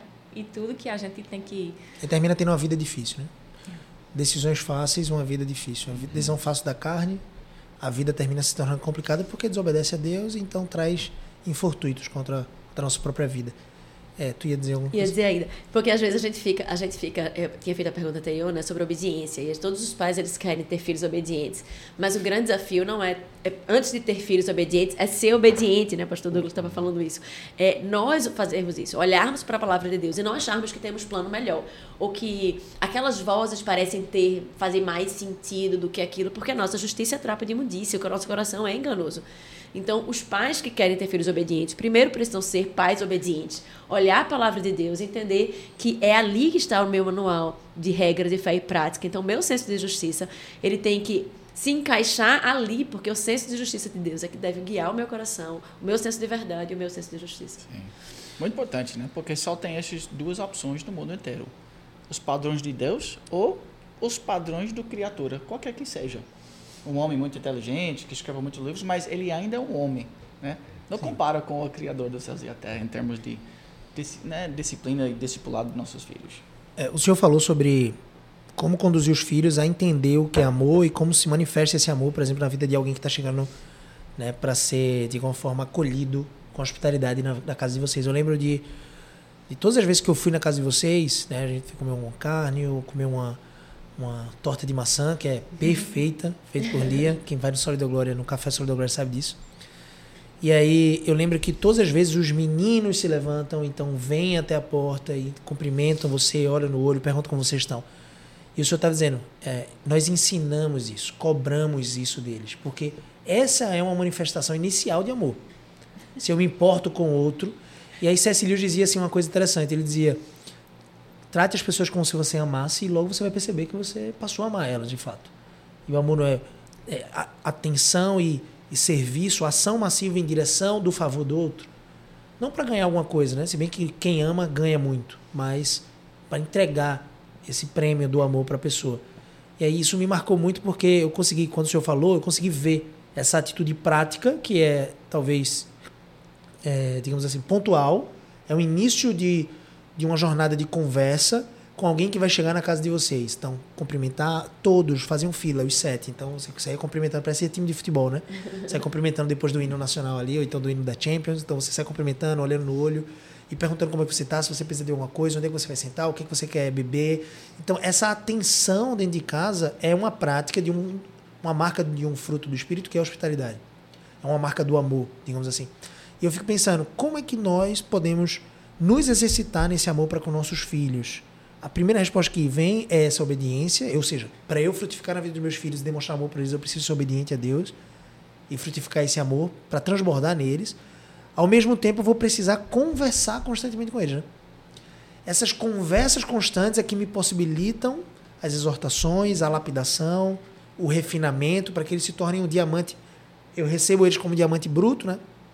O DNA de Adão, então eu vou transformar aquele DNA no DNA de Cristo por meio da palavra, enxertando a palavra, inculcando a palavra no coração deles, e eles vão ser lapidados ali como diamantes, vão ficar cada vez mais cristalinos, mais belos, mas ao mesmo tempo, para que eu faça isso, eu preciso ter muito estreitamento de relação, e isso vem com conversas. Como é que é conversar é, com os filhos de vocês? Como é que foi essa jornada? Você falou sobre, poxa, é, eu me sinto, eu, eu, eu sinto que o tempo passou muito rápido, então tem coisas que eu gostaria de continuar falando. E Darius né, já tem 21 anos, já mora fora de casa, voltou para os Estados Unidos, está morando lá. Então, como é que é essa jornada? E vocês olham para Silas hoje e dizem: eu quero ter mais pontes de conversas com Silas, talvez. Como é que funciona isso? deixa eu falar uma história rapidinho, que eu estava rindo agora, lembrando. A gente falou que acabou de sair a terceira agora, Tairas. E a gente, antes de ele foi embora, a gente estava indo para uma festa e a gente estava no carro, o Douglas não estava lá, e eu comecei o discurso. A gente está indo para uma festa e eu fiz o Google, Google Tradutor até agora, porque eu falava assim, it's not about you. Aqui está escrito, tá escrito, não é sobre você. Uhum. Essa festa não é para você serve quando você vê a oportunidade. E eu comecei, tá indo, né? Tá indo para casa desse amigo. Lembra, não é você primeiro, serve os outros. E, eu, e Tyrus disse, mãe, para, para, para. Já que eu vou embora, tu me deixa eu fazer essa palestra até chegar lá. E ele fez assim, e ele deu. Tudo oh, que eu que falo lindo. antes de chegar na casa da pessoa, assim, ele fala, foi certo, mãe, ganhei nota, passou, porque eu aprendi o que dizer chegar na, na casa dos outros. Mas é isso. E na volta, é o quê? Silas, que, você falou com quem? Você serviu. Que, como é que você serviu alguém hoje? Essas coisas parecem doidas, tão simples, mas assim, é uma forma de pensar, porque não é que você já chegou na, na casa de alguém ou uma pessoa e ninguém pergunta uma coisa de você, a sua vida, porque quando a gente tem um microfone aqui, eu vou falar de quê? Vou falar de mim. Quando eu abrir a boca, eu vou falar de quê? Eu, me. Então, naturalmente é isso. Então, o menino tem que aprender. Serve, pensa no outro e é diária, é diário, é diário, todo dia, dia após dia, né? Essa foi só. Isso vai ajudar eles rindo, quando eles casam também, para já estar é. pronto para né, saber como ouvir, como Sim. conversar, né? Mas isso exatamente que Deuteronômio fala, né? Que nós temos esse dever de ensinar eles todos os dias para amará, né? Pois o Senhor teu Deus de todo o teu coração, de toda a tua alma e de toda a tua força. Estas palavras que hoje te ordeno estarão no teu coração, tu as inculcarás a teus filhos, e delas falarás assentado em tua casa, indo para uma festa, né, é, cuidando dos animais, é, né, quando os visitantes chegam em casa, andando pelo caminho, e ao deitar-te e ao levantar-te. Então, esse esse santo discurso, né, esse santo ensino tem que ser mesclado com a vida em, em todas as áreas, né? Nós não, Agora, também nós temos aquele ponto fixo todos os dias, né? que graças a Deus se tornou, se tornou um hábito em nossas vidas. Eu acho que é um hábito que toda família cristã deve ter. E isso ensina os filhos. Né? É, é, o hábito é de, de, de cultuar né, diariamente o Senhor juntos, coletivamente, né? se puder. Culto doméstico. Até né? o pai, mãe, né? filhos juntos, orando, né? talvez cantando, lendo uma passagem, meditando sobre aquilo, a partir dali, saem muitas conversas boas, saudáveis. Às vezes nós temos né, um momento de 30 minutos só de, de um, né, puxar um assunto que surgiu do texto. Né? Uma aplicação que, como pais, nós entendemos um pouco melhor, então nós queremos ensinar eles. Então, inicia a partir dali, mas não termina ali. Aí o resto do dia nós estamos né, revendo, lembrando e conversando tudo de uma perspectiva bíblica sobre a vida, na, nos detalhes da vida. Eu acho que a gente esquece isso muitas vezes. É nos detalhes, de maneira que a gente limpa alguma coisa, de maneira que a gente conversa com os irmãos. Olha, isso nós temos muitas oportunidades no nosso caso, né? Sete, imagina, homens, a, a, a oportunidade de falar sobre como falar a verdade em amor. É, nós temos muita oportunidade, muitas falhas, claramente. Então, olha, como é que você pode dizer aquilo de uma outra forma? Né? De, de, lembrar, de conversar sobre aqueles princípios durante o dia. Isso, isso é muito importante para fazer. Os meninos, três estão nos Estados Unidos. Quando o, primeiro chegou, que foi número dois, que foi primeiro, ele chegou e ganhou um carro. Fantástico, não sei o quê. Agora, o mais velho foi depois, ele chegou e ele está trabalhando, trabalhando, trabalhando. E ele bicicleta para trabalhar, está trabalhando, está trabalhando. A terceira chegou, ganhou o quê? Um carro. Então, primeiro, ficou assim, como é? Eu tô aqui esse tempo todo trabalhando, eu não ganhei. E eu disse, filho, não foi bom aprender que a vida não é justa com biscoito quando tu tinha dois anos, três anos, porque a gente ria, ria, ria. E foi leve para ele. Porque eu falo assim, tudo que você está aprendendo, essas pequenas coisas, vai ser mais pesado, vai ser grande a briga não vai ser sobre cinco reais, vai ser sobre 50, vai ser sobre 500, vai ser sobre 5 mil. E aí essa caráter que você está lutando para criar, como você falou, hábitos, eles são muito mais leves de ensinar pequenininho, porque mais velho fica muito muito mais pesado, né? Mas é leve quando a gente já tem esse hábito criado, né? E depois desses hábitos sendo cuidado, de, de conversas santas, né? Com, com sua, sua mãe, seu pai ontem aconteceu algo, algo, um fruto disto. Darius agora tem 20, 21, 20 anos, né? E ele está gostando de uma menina cristã, né, tal, na família. E ele tem dúvidas, né? Como é que, né? Será que eu avanço? Será? Eu não sei, tal, né? E quer dizer, ele ele veio para o pai para entender e, e, buscou, né, algum tipo de conselho. Agora eu não estou ali, é, né? Mas, né? Nós podíamos tentar dar um conselho de sabedoria para ele. Eu falei assim para ele: olha, filho, se uma menina não olha, não pensa só neste momento, né? Pensa, pensa nos seus ah, 80 anos. Pensa que você tem filhos ou netos já. Não pensa só no neste exato momento, né? Na, na numa pequena fraqueza talvez você vê Pensa no cosmovisão da família. Pensa nos recursos teológicos que esta menina eles são bons ou não. Esses são frutos que você deve considerar, filho, quando você está analisando a situação. Não vai com, ah, será que eu posso é, é, namorar alguém que é mais bonito? É, essas coisas são passageiros e pensa no longo prazo. Este tipo de pessoa seria né, sólido. Então, quer dizer, o menino provavelmente não vai pensar naquelas coisas naquele momento de 20 anos. Ele vai pensar momentaneamente. Então, de ele chegar para mim, eu não sei se foi um bom conselho ou não, mas eu acho que tem algum sabedoria ali que eu podia passar. Ele falou: É isso mesmo, muito obrigado, pai. Assim, né? Então, os frutos destas pequenas conversas, eles podem até abençoar nossos filhos para uma vida inteira. Né? E como vocês disseram no começo, abençoar gerações, né? Porque se vocês frutificaram na vida dos filhos de vocês e eles seguem essas instruções, então eles vão ter filhos, e aí os filhos dos filhos, e uma geração inteira lá na frente vai dizer assim: olha, sou muito grato ao meu bisavô Douglas, porque ele instruiu meus, meu pai e meus seis tios né, a seguirem esses princípios firmes. Então, lá na frente alguém vai estar firme, vai estar talvez plantando uma escola e talvez sendo juiz, ou presidente dos Estados Unidos, ou governador, ou médico, ou dono de um hospital, ou plantador de igrejas, ele vai poder dizer assim: tá, minha raiz está lá, meu bisavô, meu tataravô. Então isso é muito marcante também. Eu queria falar um pouquinho, vocês entraram nessa questão do namoro, eu quero entrar nesse assunto, mas antes de entrar nesse assunto, é, sobre a orientação né, que vocês dão aos meninos sobre namoro, eu queria entrar sobre, no assunto masculinidade. Né? Você falou assim, eu tenho, são sete filhos homens, então a gente precisa né, tratar a questão de falar, então tem muitas oportunidades com isso. Mas a masculinidade hoje ela está em xeque, ela tem sido alvo de muitos ataques de Satanás. E como é criar filhos masculinos, filhos que refletem uma masculinidade bíblica? Quais são os elementos que vocês entendem como essenciais na, na para trilhar realmente esse caminho? Uau, é uma, uma grande pergunta, né? Importante. Né? Certamente, né? O, o, homem ideal é Cristo. Então, nós sempre queremos iniciar ali, com a vida perfeita de Cristo, como Ele era.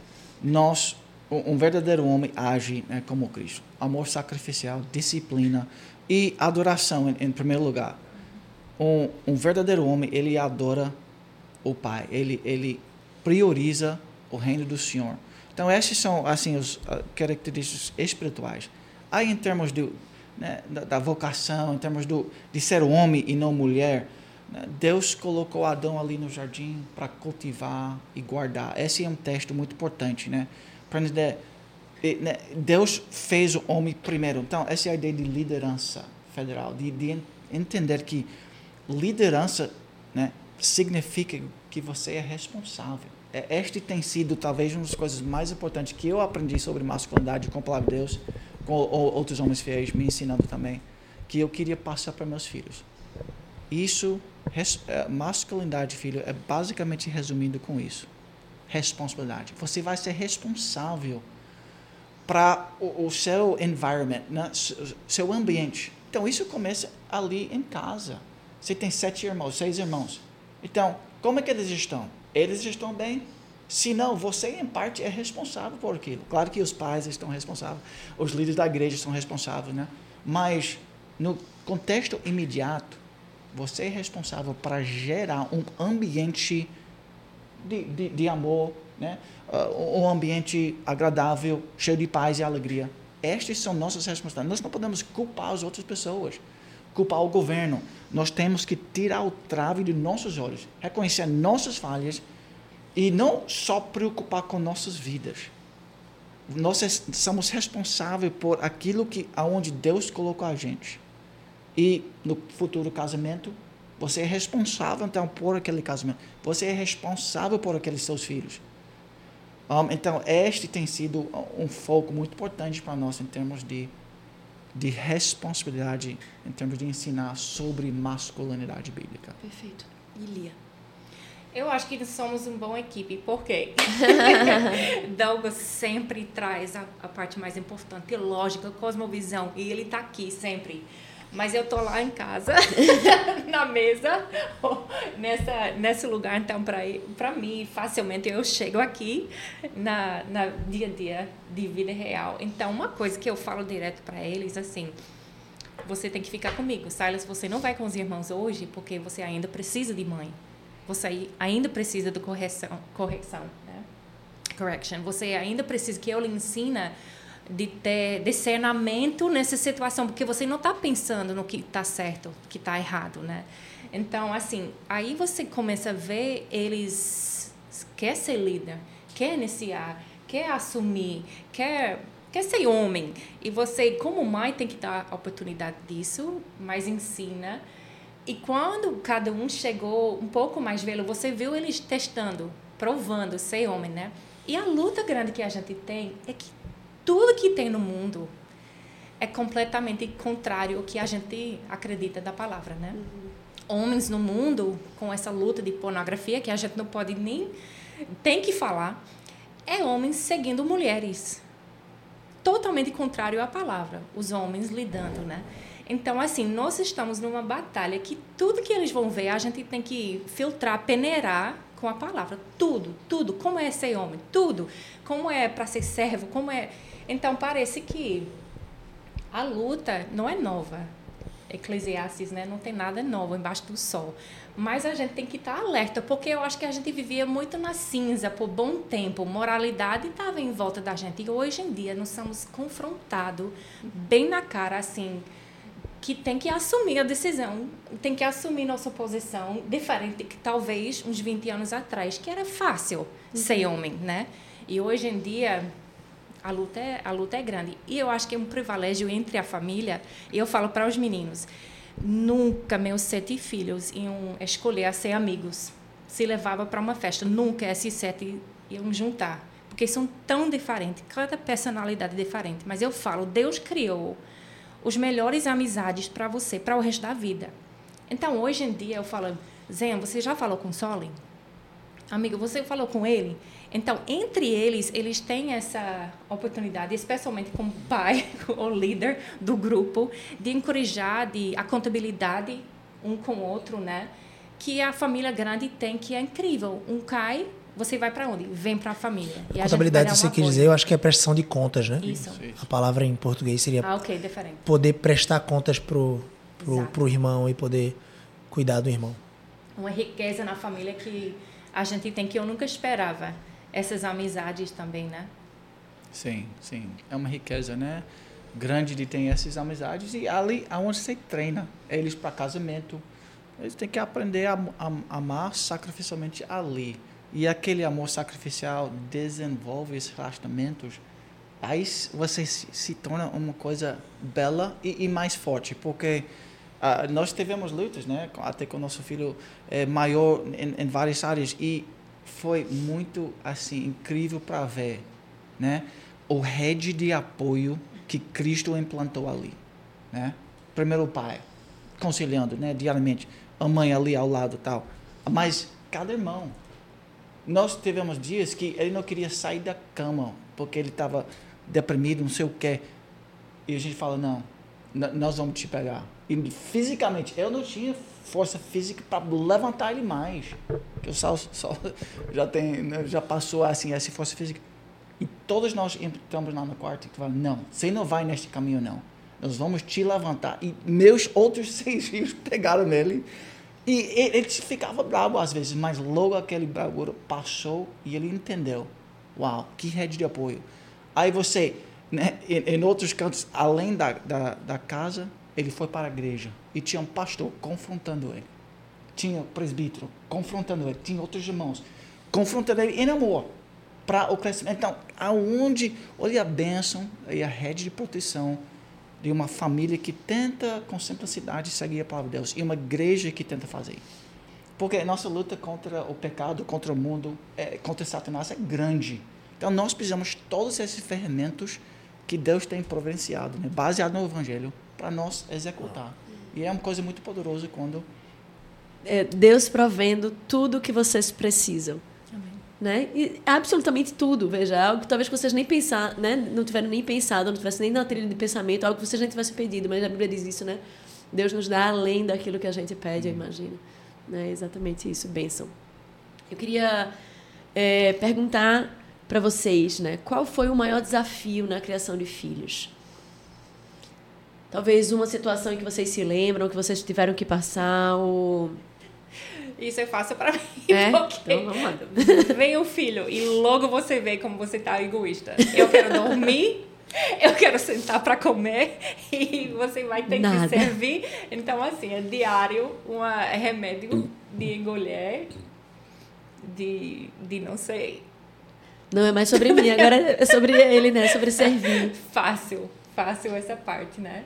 E humilhante, né? Porque você, como você falou, acho que a gente não tem luta não, mas o filho, o, o porco é porco, filho é, é assim precisa de Cristo, precisa se arrepender.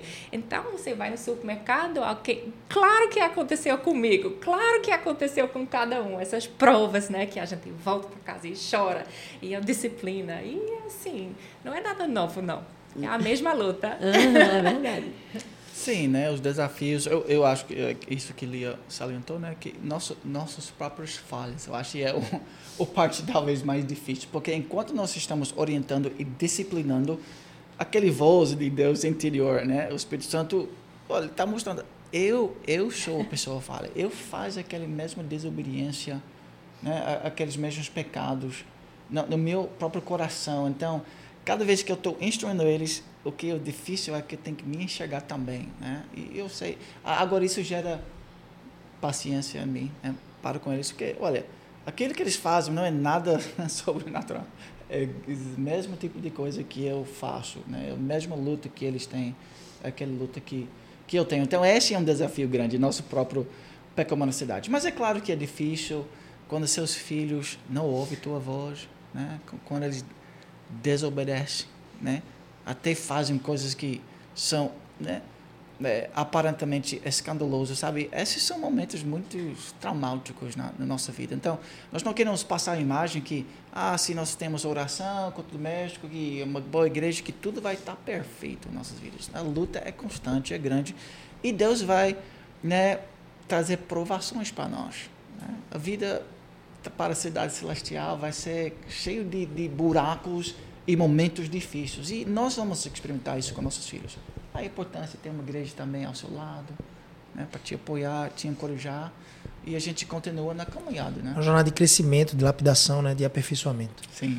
E piedade é isso, né? Crescimento na fé, usar os talentos do Senhor e ser lapidado. Eu lembro de uma palestra que o senhor deu em 2020 no CT.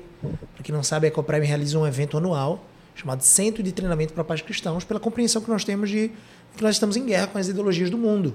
Precisamos então aprender, é, adquirir conhecimento e sabedoria sobre criação de filhos. E aí vocês estavam lá, né, no primeiro CT, foi 2020, nós da pandemia lá.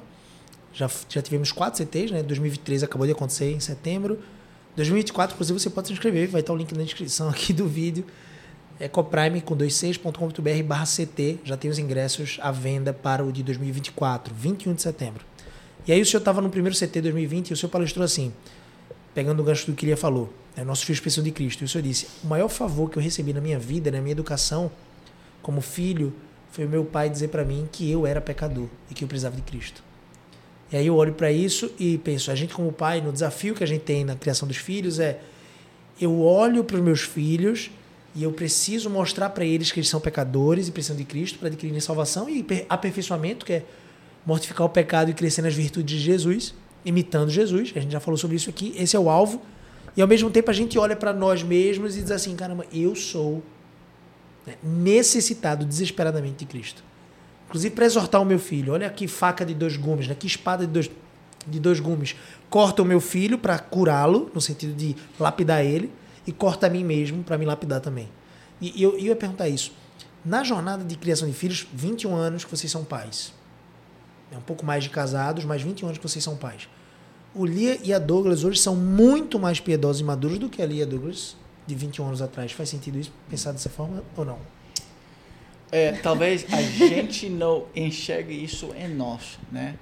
Mas certamente, né, eu, eu, acho que. Mas a lapidação vindo desses Sim, a 21 lapidação, anos, exato, a disciplina diária. Como de, Lia disse, tem que acordar. Eu nem sabia cedo. que eu era egoísta. Sim, né, talvez. Sim. Então... E hoje ela, muitos dias, ela, muitos dias ela acorda 5 horas de, de manhã com dor, né?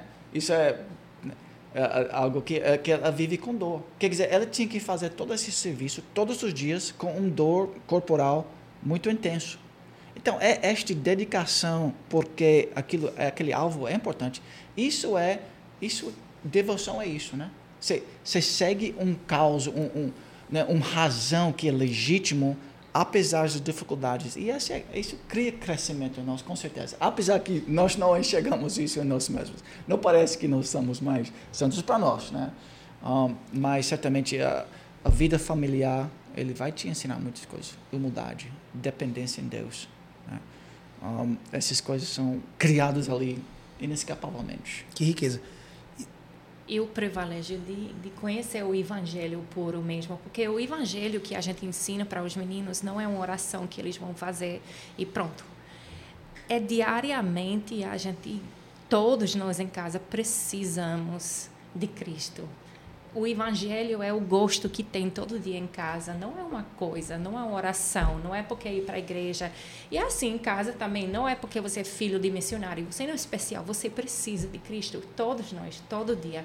Então, se achar que mais santo, não, nada, somos mais e mais dependentes de que precisa de colocar a, o, a palavra pura na cabeça todo dia para sobreviver. Perfeito. E a palavra é a nossa regra de fé e prática, é o nosso manual de criação de filhos, mas teve algum livro que, que vocês, de alguma forma, beberam?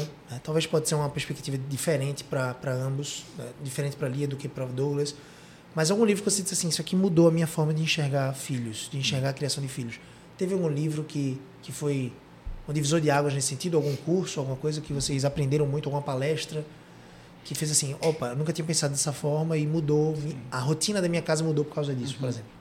É, certamente, é, o, o leitura tem sido né, importante para nós e eu toda essa área de aconselhamento bíblico certamente tem ajudado muito, né? Porque tem vários artigos por pastores e teólogos, né, nessas áreas todas. Então isso tem sido um, né, um fonte né, né, muito rico. Mas em termos de livros, eu acho aquele livro de Ted Tripp, Pastoreando o Coração do Teu Filho. Foi. Coração foi da Criança aqui pro Brasil. E, é, Pastoreando o Coração da Criança. Tá, obrigado. Ted Tripp. Tava com a gente, é, inclusive, no CT. É, né? Excelente, assim, de, de, entender que não é só os hábitos externos, mas de, de inculcar isso no coração e de ajudar eles a entender como a alma deles, o psique, a, a razão deles funciona de entender um pouco mais profundamente. Então, nós não precisamos tanto de psicologia, mas nós precisamos de uma profunda análise bíblica da alma do ser humano, como isso funciona. E a Bíblia ensina isso para a gente. Então, aquele livro, ele, ele abre isto para nós bem claramente. Né? É um livro fino, é um livro incrível. Você pode adquirir esse livro facilmente. Pastor certo, eu acho isso tem sido importante. E os livros assim mais práticas de Douglas Wilson sobre masculinidade, né, futuros homens, é, fidelidade, o, o Marido Federal. Esses livros, eles colocam aqui. em cima do homem a, aquela responsabilidade né, de, de amar e cuidar da família de uma maneira tão forte que é, né, que eu não via em outras leituras. É, esse ênfase no, no, homem ser um líder de Deus, assim, isso tem sido muito importante. E como eu tenho sete filhos, eu tenho tentado buscar este tipo de leitura e entendimento melhor. Então, isso tem sido um, um livro. Deixa eu pegar dois exemplos aqui para repetir, pessoal. Instruindo o Coração da Criança é o segundo livro. O que o pastor Douglas mencionou é o Pastoreando o Coração da Criança, que é o primeiro, mas vale a pena você comprar os dois, eu já compro o combo. Ted e Margie Tripp, que é a esposa dele, né? Instruindo o Coração da Criança é esse e o Pastoreando o Coração da Criança. E o de Douglas Wilson é essa coleção aqui. Douglas Wilson, da Cleary, Reformando o Casamento, um livro maravilhoso de casamento, A Vida Conjugal Conforme o Evangelho, Fidelidade, isso aqui é mais dirigido para os maridos, né? Ele até diz isso no começo do livro que se a esposa tiver que ler, que leia acompanhado do marido, mas é especialmente para o marido, como ser o marido de uma só mulher, Ideia de Fidelidade, e tantos outros futuros homens e outros. Douglas Wilson que também teve com a gente no CT 2022. Ted Tripp foi 2021 e 2023 esse ano e Douglas Wilson 2022. E a gente está tentando Excelente. trazer mais alguns outros aí, Paul David Tripp e outras pessoas. Mas bom livro, hein? Bom, boa, boa indicação. Você não não bebia dessas fontes, beba. E Lia? Olha, talvez eu vou encorajar muita mãe hoje em dia. Quando eu falo assim, eu sou muito boa de leitura, não. Porque eu estou tentando de dar minha vida para os meninos para que eles podem ler agora. É minha minha alvo. Eu tenho um marido que ele me ensina muito quando ele está lendo um livro, ele que me é um dá livro um, ambulante, né? Ele ele dá umas umas dicas. Mas eu eu estava lembrando agora um de Ted Tripp, o irmão. Paul Tripp. Paul Tripp. Paul Tripp, yeah, Paul Tripp. Um, Desafio aos pais. 14. 14 desafios aos pais. Eu lembro uma coisa nesse livro que foi excelente para mim. Eu estava de férias e eu consegui ler esse livro quando ele está falando sobre muitas vezes a gente bota tudo em pecado, isso é pecado, pecado, que é a luta diária, né? Mas também ele ele aponta nesse livro como não acaba aí. E ele dá um exemplo que quando você chega em casa e a mãe está com as compras no braço e os meninos estão sentados lá e ninguém levanta para ajudar. Talvez não foi algo pecaminoso de propósito, mas uma falta de caráter. Que eu fico, rapaz, então a gente é mãe para o resto da vida de ensinar, porque não, não tem fim de ensinar caráter a seu filho, né? Então eu lembro esse livro me deu uma, uma chocada também. Mas assim, eu vou nunca vou acabar de dizer isso, mas a, o livro que é mais importante, se você tem tempo para ler, só uma coisa tem que estar na palavra, porque Exato, o livro perfeito. de Provérbios é tão prático no dia a dia que assim, além de ter um, se você tem um grupo de leitura, não sei o que, é ótimo. Eu acho que é importante essas horas, mas assim, às vezes mães com filho pequeno, você está com essa essa desgasto, né? Não tem tempo para muitas leitoras, não pode faltar abrir a Bíblia e busca o Senhor para teu teu caminho. Assim, eu falo bem firme na escolha, pega a palavra se tem tempo. Perfeito. Então, desafio aos pais do Paul David Tripp, mas esqueça tudo e leia a palavra. e para tu, Mo, qual é o livro mais marcante assim e talvez um divisor de águas até agora? Porque tem tanta literatura boa. É. É, para mim foi o Família Guiada pela Fé de Vold Balcom. Vold Balcom Jr. Família Guiada pela Fé. Foi um livro incrível e que me trouxe a perspectiva não só de criação de filhos, mas também de educação cristã. Perfeito. Foi um livro que marcou muito para mim, porque foi a primeira vez que eu li sobre isso. Excelente. Né? E Perfeito Alguma consideração final para a gente ir para o finalmente? Olha, tem sido um, um privilégio, um prazer para nós participar aqui. Nós não somos os todos sábios, né? Claramente, nós é, somos pequenos servos de Deus e se nós temos alguma coisa para finalizar, né? É, é, confiar no Senhor Jesus Cristo, confiar na palavra dele, ama sua igreja local e serve seu Deus a sua família. Eu acho isso é um receito simples. Isso não precisa um PhD para criar filhos. Precisa o temor do Senhor. É simples nesse sentido. A gente vê, ah, muita leitura, etc. Mas é só isso. É obediência e amar o Senhor. Amém. E é para ter mais um filho. Tenham filhos. Vai se arrepender e não tem, mas não vai, vai se arrepender de mais um, não. Que bênção, que bênção. Gente, então estamos chegando ao final do nosso Primecast, nessa versão vídeo agora no canal do YouTube. Os cortes vão para as outras redes sociais também. vai estar no Spotify, Deezer, iTunes, SoundCloud. Você vai encontrar vários outros episódios que a Andressa grava semanalmente. De vez em quando eu apareço também por lá. Mas agora, nessa versão vídeo, a gente vai estar também agregando a sua vida. Então, se você não compartilhou esse vídeo, por favor, não seja egoísta. Compartilhe com as pessoas. Eu fui muito edificado. Obrigado, pastor Douglas e Lia.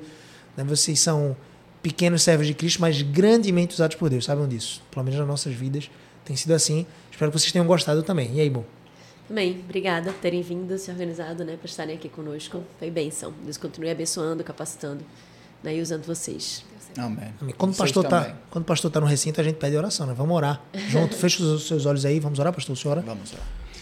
Senhor nosso Deus e Pai, obrigado por este tempo maravilhoso ao redor da Tua palavra, meditando nos princípios que o Senhor tem passado para cada um de nós. Obrigado por essa palavra tão, tão aberta. É, obrigado pela liberdade de, de, de, de, ler, de pregar, de entender. E, Senhor, ajuda-nos a é, aplicar isso também em nossas vidas diárias, com nossas famílias. Abençoa, Senhor, tua igreja, abençoa as famílias, é, teus servos, que eles conseguem, sim, que nós todos, neste grande desafio de criar famílias para a glória do teu santo nome, que o Senhor nos auxilia, auxilia é, que nós possamos ser dependentes sempre do teu Espírito Santo e alegres também por causa do Evangelho. Perdoa nossos, nossos tantos falhas na criação dos nossos filhos e ajuda-nos, cada, cada família que está aqui ouvindo é, este, esta conversa, que o Senhor seja é, presente com cada um e que o Senhor abençoe cada família. E que a família da noiva de Cristo, a família da tua igreja, que nós crescemos para ser aquele sal e luz neste mundo, que nossos filhos eh, e nossas famílias possam ser uma bênção para este país e para aonde o Senhor nos mandar. Abençoa, Senhor, esta escola EcoPrime, que os nossos filhos da Aliança, que eles conseguem chegar aqui e aprender ciência, matemática, história, tudo debaixo do, do governo, da soberania e da presença do Senhor em todos os assuntos para o louvor do santo nome. Obrigado mais uma vez por esses privilégios, estas oportunidades, este país livre onde a gente mora. Nós pedimos que isso possa continuar e que nós podemos te, eh, te servir em todas essas áreas. Isso que nós pedimos, Senhor. Tua glória, o avanço do, do teu reino e o evangelho em nossas vidas, em nossas famílias, para a glória do teu santo nome. Em nome de Jesus que nós oramos. Amém. Amém. Eu tenho alguns pedidos finais. Siga a escola EcoPrime no Instagram então, escola, tudo junto, Ecoprime com dois seis no Instagram. Andressa Ecoprime, você vai ter cria... conteúdo de criação de filhos todos os dias. Gabriel CBO, conteúdo de casamento todos os dias lá no Instagram. Projeto Solo Deu Glória e Café Soli Deu Glória, tá? Então siga essas páginas no Instagram, se inscreve aqui no canal da Ecoprime, clique em gostei e compartilha. Deus abençoe abundantemente sua vida. Muito obrigado, pastor Douglas e Lia. Deus abençoe vocês também. Amém. Amém. Obrigado, Márcio.